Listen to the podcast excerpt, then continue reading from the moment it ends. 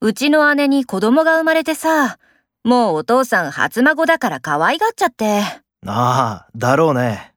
週に3回も姉のところにおもちゃ持って行って、もう猫可愛がりだよ。週3回は多くない私、迷惑だからって止めたんだけど、親子水入らずだからいいじゃないかって。おじいちゃんと孫だから親子じゃないじゃん。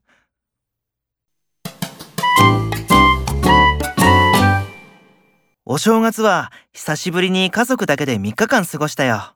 家族水入らずで過ごしたんだね。よかったね。